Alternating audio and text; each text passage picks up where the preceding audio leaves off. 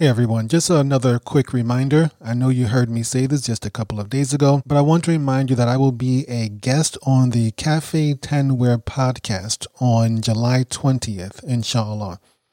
It would be a big favor to me if you would go and subscribe to the Cafe Tanweer podcast, that is T A N W E E R, and listen to the episode that I am on, as well as all the other episodes.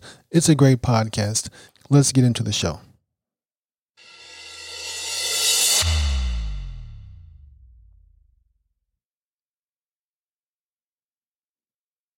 Assalamu alaikum. Welcome back to season 5 of the Islamic History Podcast. I'm your host, Muttaqi Ismail. In this series, we are discussing the events of World War I that led to the partition of the Ottoman Empire. This is episode 525 Baku and Transjordan. Before we get into the episode, let's do a brief recap of where we are so far. Britain finally captures Jerusalem in December 1917, bringing an end to over 700 years of Muslim rule. Russia signs an armistice with the Central Powers and officially leaves the war. Not long after, the Bolsheviks release the details of the Sykes Picot Agreement. Worried about losing support at home, President Wilson announces his 14 points, the American plan for peace after the war. No longer fighting on two fronts, Germany prepares for a massive offensive against the Allies. And with that, let's begin our discussion of the Ottoman invasion of the Caucasus. The Young Turk Revolution.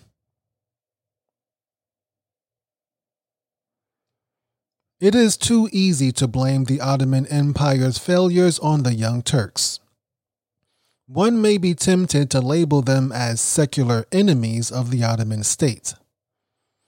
But a closer look at their history before the Great War provides some nuance. Not long after Sultan Abdul Hamid II took the throne in 1876, the Ottoman Empire was again at war with Russia.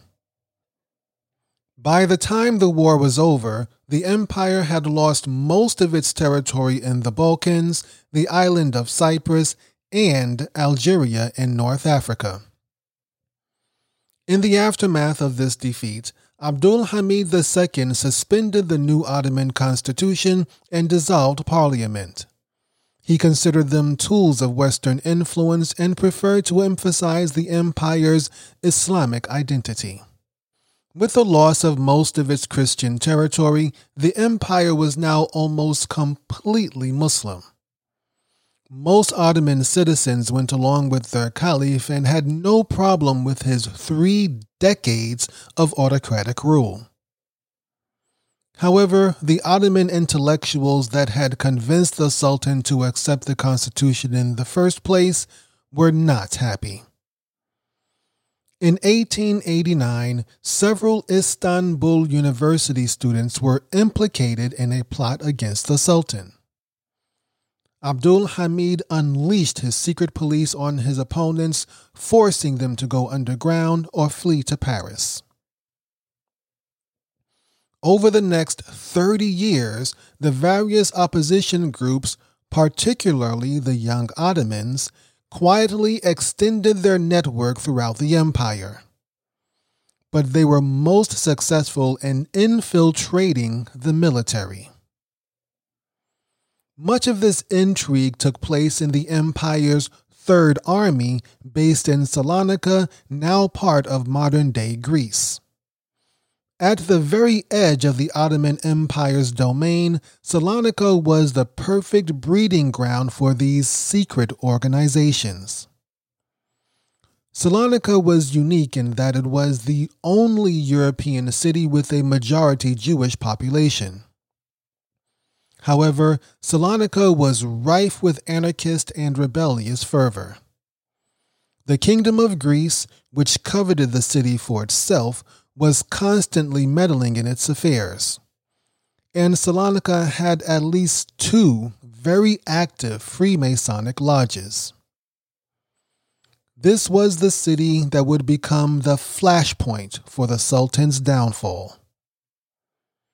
Salonica's postmaster was a government bureaucrat and Freemason named Mehmed Talat.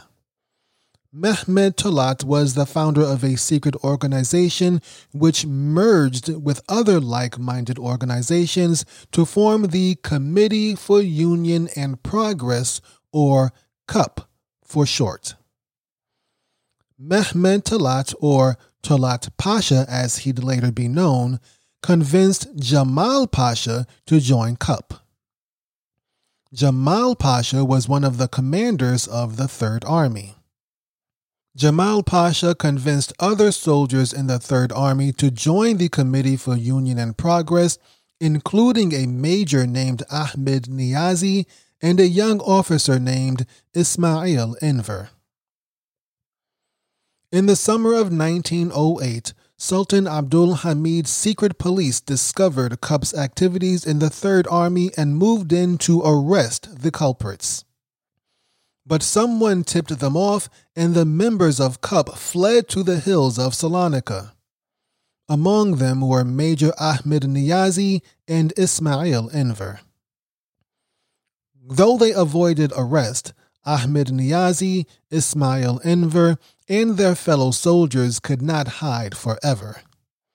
At some point, they'd have to return to their bases where they'd be arrested and court martialed.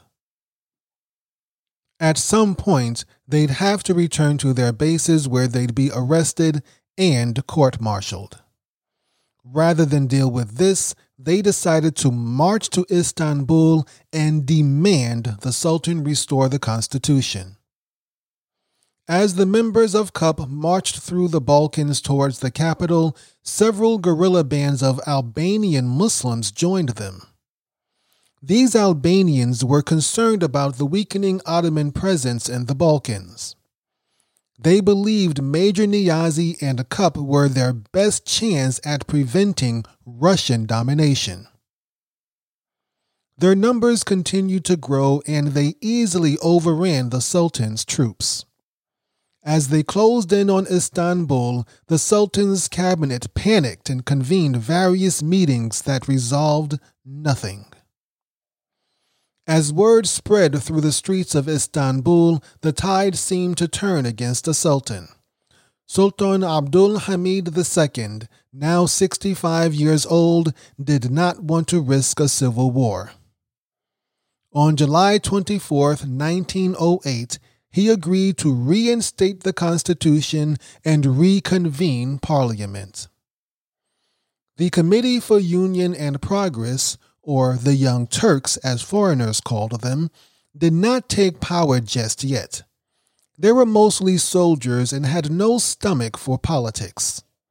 Their representatives remained in Istanbul as an oversight committee to ensure the Sultan did not try to regain power. Over the next several weeks, the new parliament passed laws that concentrated power in Istanbul and further secularized the empire. But just like in 1877, the empire's foreign enemies took advantage of its weakness during this transition. A few months after the Young Turk Revolution, Bulgaria, which was already an autonomous province, declared complete independence from the Ottoman Empire. The very next day, Austria Hungary annexed Bosnia and Herzegovina. And soon after that, Crete seceded from the empire and merged with Greece. These sudden territorial losses turned many people against CUP and the new parliament. In particular, several young soldiers from the Ottoman Empire's First Army were furious the new leadership did nothing to prevent these losses. Unlike the Third Army, the First Army was loyal to the Sultan. In April 1909, several First Army soldiers mutinied against their officers and marched on Istanbul demanding the restoration of the Sultan. For a while, Sultan Abdul Hamid II enjoyed a brief return to full authority. But two weeks after the mutiny, the Third Army arrived from Salonika, occupied the city, and regained control. Three days later, Parliament voted to depose Sultan Abdul Hamid II in favor of his younger brother, Mehmed V. The Ottomans in Libya. With all the turmoil within the empire, the Ottomans were helpless against their external enemies. One of its most aggressive new challengers was Italy, a fairly new nation that wanted to create an overseas empire of its own.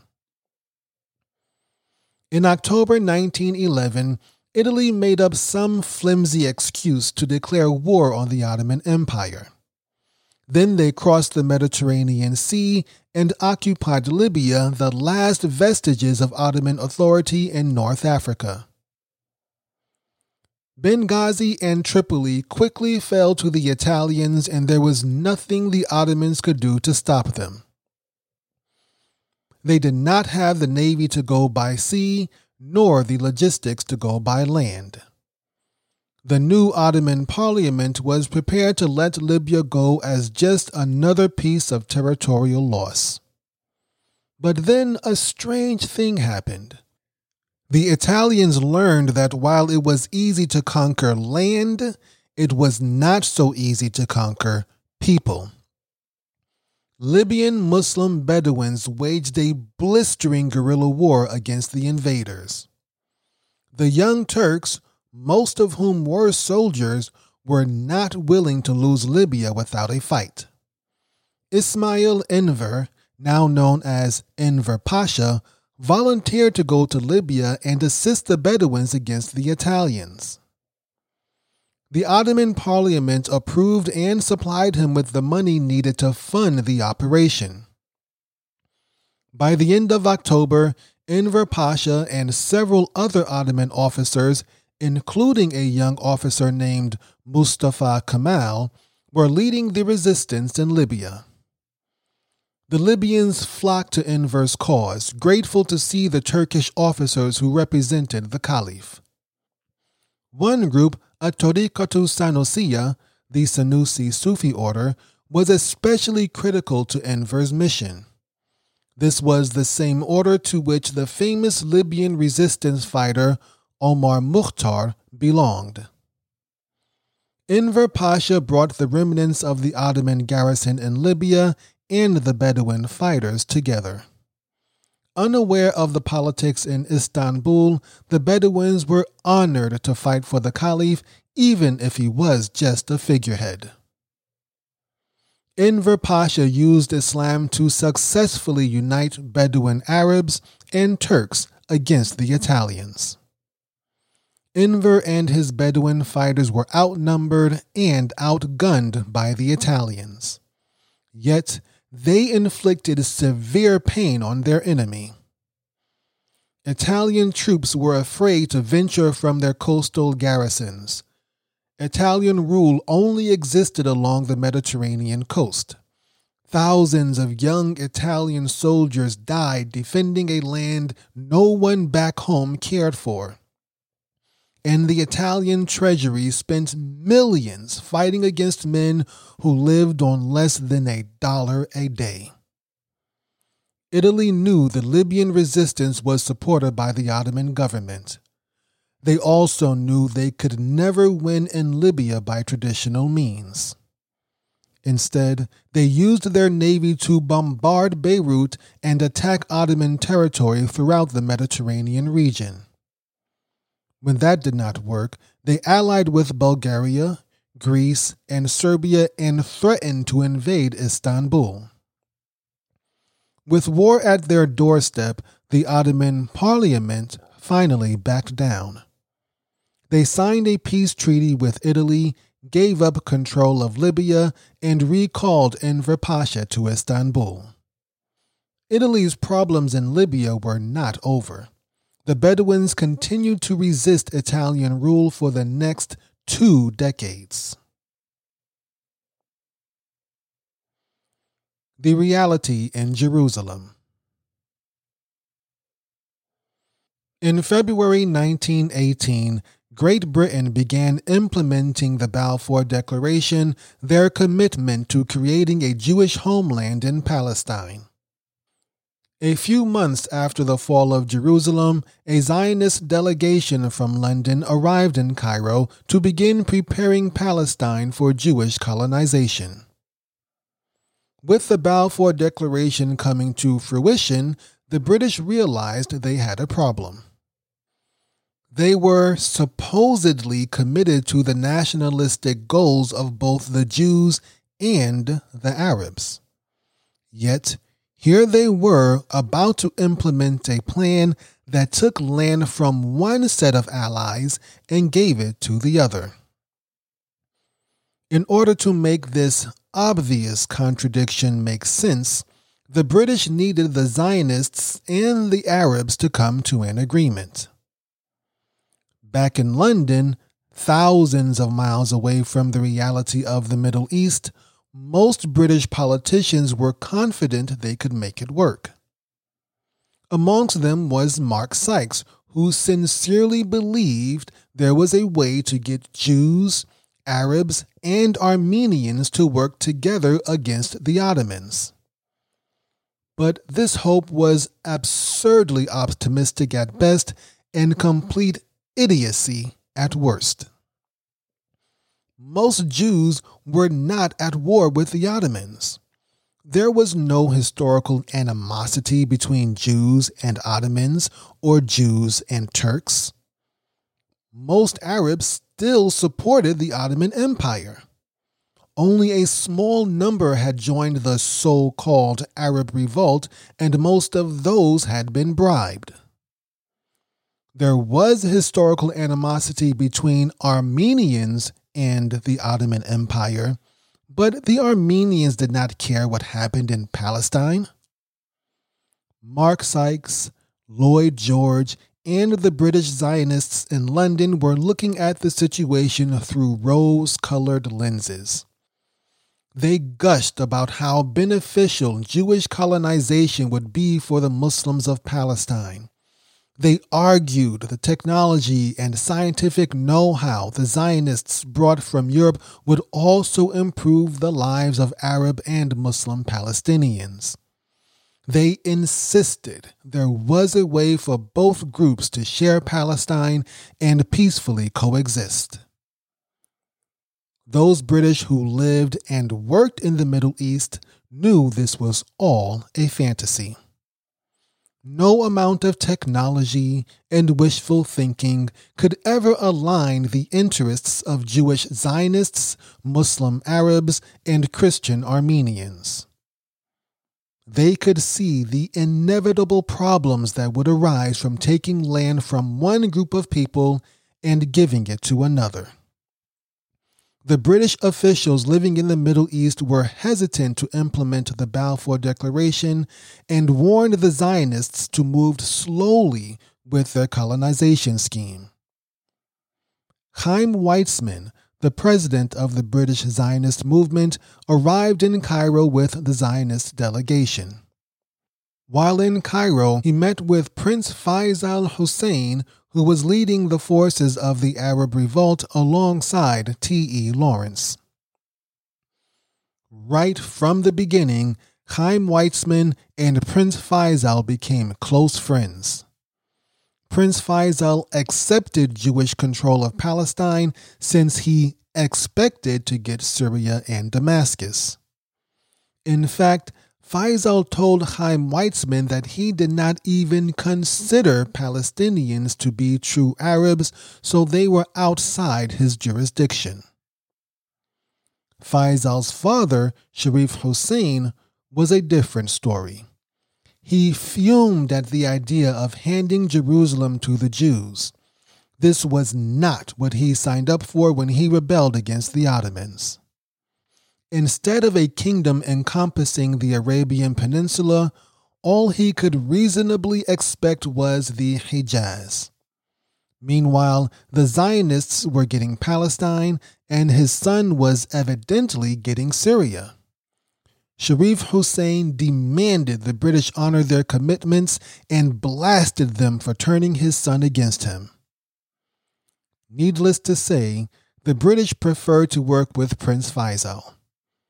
Prince Faisal was on the ground, fighting the Turks and leading the Arab revolt while his father was isolated in the Hejaz. Furthermore, Faisal was friends with T.E. Lawrence, who was becoming a global celebrity. The British left Sharif Hussein pouting in the Hejaz, which held no strategic importance for them anyway. They marginalized the old man, keeping him out of the loop and managing the Arab revolt through Prince Faisal and T.E. Lawrence. Prince Faisal knew about the Sykes Picot Agreement. He knew it promised Syria to the French. But he was confident the British would reward his loyalty and compliance by giving it to him instead, or at least support him against the French claims. Prince Faisal trusted the British.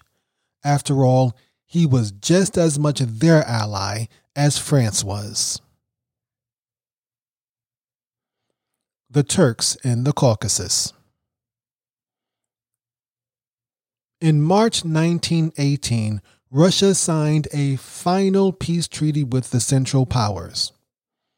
With this agreement, Russia gave up authority over Russian Armenia, Georgia, and Azerbaijan. Almost immediately after the papers were signed, the Germans and the Ottomans began arguing over rights to the new territories. The Germans were in desperate need of raw materials, having been under a crushing Allied blockade throughout the entire war. Meanwhile, the Ottomans wanted this territory to make up for their losses in the Middle East. The primary focus was the Azerbaijani port of Baku. Baku, sitting on the Black Sea, was the world's leading producer of oil at the time. The Great War taught the world the critical importance of oil, and now everyone wanted Baku. The Germans, the Ottomans, the British, and the Caucasus nations were in a desperate race for control of Baku. To get to Baku, the Ottomans would have to go through the new Caucasus nations. To this end, Enver Pasha began negotiating with them before Russia even signed the peace treaty. The Germans responded by sending their own expeditionary force, hoping they'd get to Baku before the Ottomans. Ironically, this put the two allies on a collision course that almost led to fighting. Geography favored the Ottomans and gave them a head start in this race. Enver Pasha created an Army of Islam recruited from the Ottoman military's best units. Unlike the other campaigns of the war, Enver Pasha refused to bring in any German commanders, using only Muslim officers for this special army. Enver Pasha's Army of Islam was the strongest military force of the Ottoman Empire. However, creating it weakened Ottoman defenses in Syria and Transjordan. In addition to Baku, Enver thought he might even have a chance at conquering all of Central Asia. Central Asia was the birthplace of the Turkish people, and they shared a common lineage and religion. He believed they would rally to his side just like the Libyan Bedouins seven years earlier.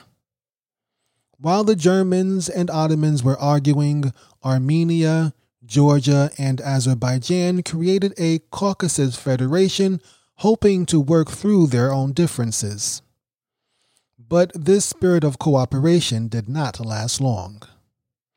Each of the Caucasus nations was divided into various factions, and each faction was supported by different external powers. There were different factions backed by the Germans, the Ottomans, the Bolsheviks, or the Allies. There were also religious, cultural, and ethnic divisions, further complicating matters in the Caucasus. Georgia was mostly Christian and culturally closer to Russia. However, it had a large Muslim minority and a strong Bolshevik influence. Armenia was mostly Christian and hated the Ottoman Empire. They would support anyone who wanted to fight the Turks. On top of that, Russia had armed 100,000 Armenian refugees and sent them back to Armenia. Azerbaijan was predominantly Muslim, generally favored the Ottomans, and promised to resist dominance from any Christian nation. This automatically put them at odds with Armenia. Azerbaijan also had a significant Bolshevik presence. Soon after independence from Russia, the tension brewing in the Caucasus exploded into civil war. No one knows who started what, and it is difficult to determine the various factions. In time, however, two sides emerged Muslims versus everybody else. The Armenians and the Bolsheviks teamed up against the Azerbaijanis, leading to the deaths of over 12,000 Muslims.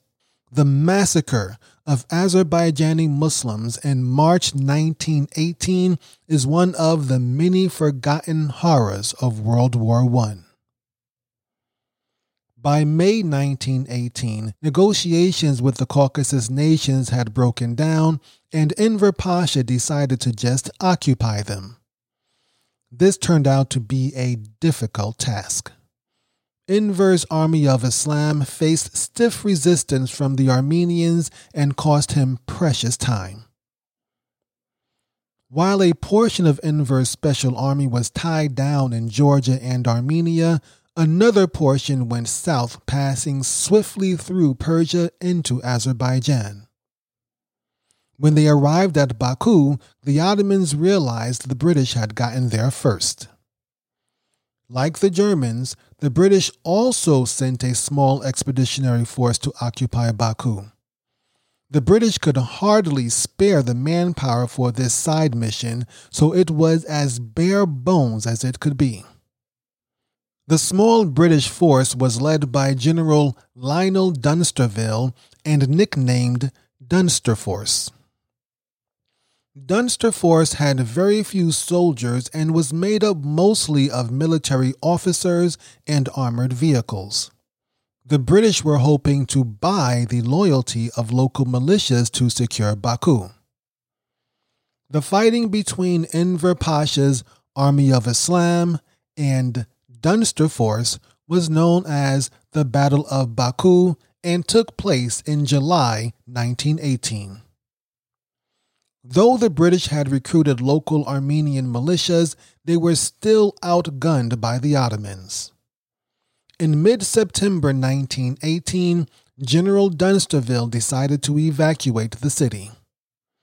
This would be the last significant victory for the Ottoman Empire. The British in Transjordan.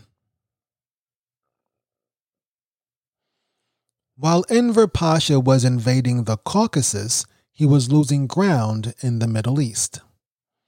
Now that General Allenby had Jerusalem, he wanted to consolidate his hold on Palestine by protecting his eastern flank, the region known as Transjordan. His western flank was protected by the Mediterranean Sea and the British Navy. The British stopped fighting long enough to fortify their positions in Palestine. Then, on February 19, 1918, they proceeded to remove all Ottoman forces from eastern Palestine. It began with the Battle of Jericho, which took place about 15 miles northeast of Jerusalem. Within three days, the British captured Jericho and the Ottomans fled across the River Jordan. A month after capturing Jericho, General Allenby ordered an attack on Amman in Transjordan. The Ottoman Empire had a rail line from Damascus to Medina that ran through Amman. So long as they had this rail line, they could continue to bring supplies and reinforcements into Transjordan. Prince Faisal and his Arab rebels sabotaged and damaged the rail line several times. But each time they did, the Ottomans quickly repaired it. The British began crossing the River Jordan on March 21, 1918, under heavy Ottoman fire. They established a beachhead and began a bruising, methodical push towards Amman. The British had to cover nearly 30 miles of desert between the River Jordan and Amman. Along the way, they captured several Ottoman garrisons and outposts. But Amman itself was heavily fortified, and the rail line allowed the Ottomans to keep pumping in reinforcements. Meanwhile, the British supply lines were stretched thin as their nearest base was Jerusalem, almost 40 miles away. By April 2, 1918, Allenby called off the assault and the British retreated to their new front line on the eastern banks of the River Jordan. Allenby tried again on April 30, 1918, this time with a three pronged attack on Amman. He hoped attacking the city on multiple fronts would spread out the Ottoman defenders. However, more Ottoman and German troops had arrived since the first attack, and Amman was even more heavily fortified. Once again, the British had to retreat, losing over 1,700 men with nothing to show for it. After this second failed assault on Amman, General Allenby decided to stop fighting. Part of the reason he stopped was to recuperate after two embarrassing reversals. But also, back in Europe, a sudden German offensive threatened to break the Allies. Germany's Spring Offensive On March 21, 1918, Germany launched Operation Kaiserschlacht. Months in the making, it was Germany's last ditch effort to win the war on their terms. With Russia out of the war, Germany was finally able to bring their soldiers from the Eastern Front over to the West. Three million German soldiers, thousands of pieces of heavy artillery, and hundreds of planes were transferred to the Western Front. The initial stages of the spring offensive, as Operation Kaiserschlacht became known, was ferocious and caught the Allies by surprise. The Germans softened up the Allied front lines with a heavy artillery bombardment. Then they sent in thousands of stormtroopers to break through the lines. The stormtroopers were elite German soldiers specifically trained for trench warfare. The German strategy worked. In the first wave of the spring offensive, Germany gained over four miles of territory, capturing thousands of British and French soldiers. The initial success of Operation Kaiserschlacht forced the British to halt General Allenby's activities in Palestine and transfer some of his troops to Europe. For the time being, General Allenby had to put his plans in the Middle East on hold. In the next episode, we'll see the Allies' response to the German spring offensive and how the Ottomans hold up when Allenby starts fighting again.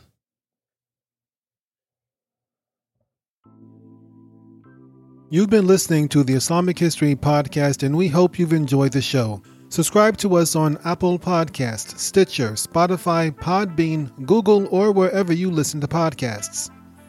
Visit IslamicHistoryPodcast.com slash WWI to find other episodes in this series. To learn more about the life of the last messenger of God, subscribe to our other show, the Prophet Muhammad Podcast. If you enjoyed these podcasts, please leave a five star rating and review and share with your friends and family. The Islamic History Podcast is 100% listener supported. You can support our work and get access to exclusive content by becoming a patron at patreon.com slash Islamic History. Stay tuned for a brief clip from one of these premium shows. Or to make a one-time donation, visit IslamicHistoryPodcast.com slash donate. Special thanks to Brother Zulfikar Siroj for his research and support of the show, and thanks to all of our Patreon subscribers. Until next time, my name is Mutaki Ismail for the Islamic History Podcast. Assalamu alaikum wa rahmatullahi wa barakatuh.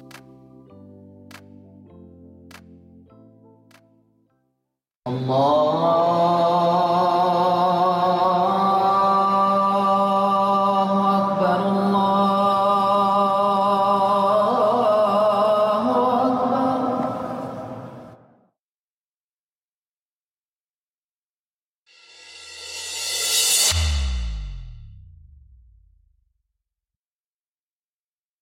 Assalamu alaikum. Welcome back to Islamic History Exclusive. This is the podcast exclusively for Patreon subscribers of the Islamic History Podcast. And in this series, we are going over the life of Salahuddin al Ayyubi, known to the West as Saladin. In this episode, we'll be discussing Nuruddin Zengi's transformation. But before we get into that, let's begin with a recap of where we are so far. For years, Nuruddin's father, Imaduddin Zengi, had tried and failed to capture Damascus. Nuruddin took a different route and formed an alliance with Damascus's vizier Mu'inuddin Unur. This alliance was critical when the European Christians of the Second Crusade allied with the Franks of Outremer in an attack on Damascus in 1148. Mu'inuddin Unur, with the help of the Zengid forces, successfully defended Damascus. This victory ended the Second Crusade and bolstered Nuruddin's stature among the Muslims. And with that, let's take a look at the Battle of Inab and Nuruddin's transformation. The Battle of Inab. With Damascus now a loyal vassal, Nuruddin decided to switch focus to Antioch. Christian Antiochene territory was right next to Nuruddin's territory in northern Syria. The two territories were separated by an imaginary borderline running north and south between the towns of Hadam and Apamea. Hadam and Apamea were two small Frankish controlled territories about 55 miles apart. The northern part of this borderline was Hadam, which sat atop the Belus Hills and was less than 40 miles from the Mediterranean Sea. Most importantly, Hadam was also just 12 miles from Antioch. Apamea formed the southern tip of this Muslim Christian border. Apamea was about 35 miles from the sea and barely connected to Christian Antioch by a thin strip of Frankish controlled territory. Despite previous failed attempts to capture Apamea in the past, Nuruddin decided to weaken Antioch and destroy this imaginary borderline. He would begin with an attack on Inab, a small Frankish fort just west of Apamea near the Belus Hills. In June 1149, Nuruddin Zengi led 6,000 of his soldiers in a siege on Inab. If he captured the fort, communications between Apamea and Antioch would be cut off.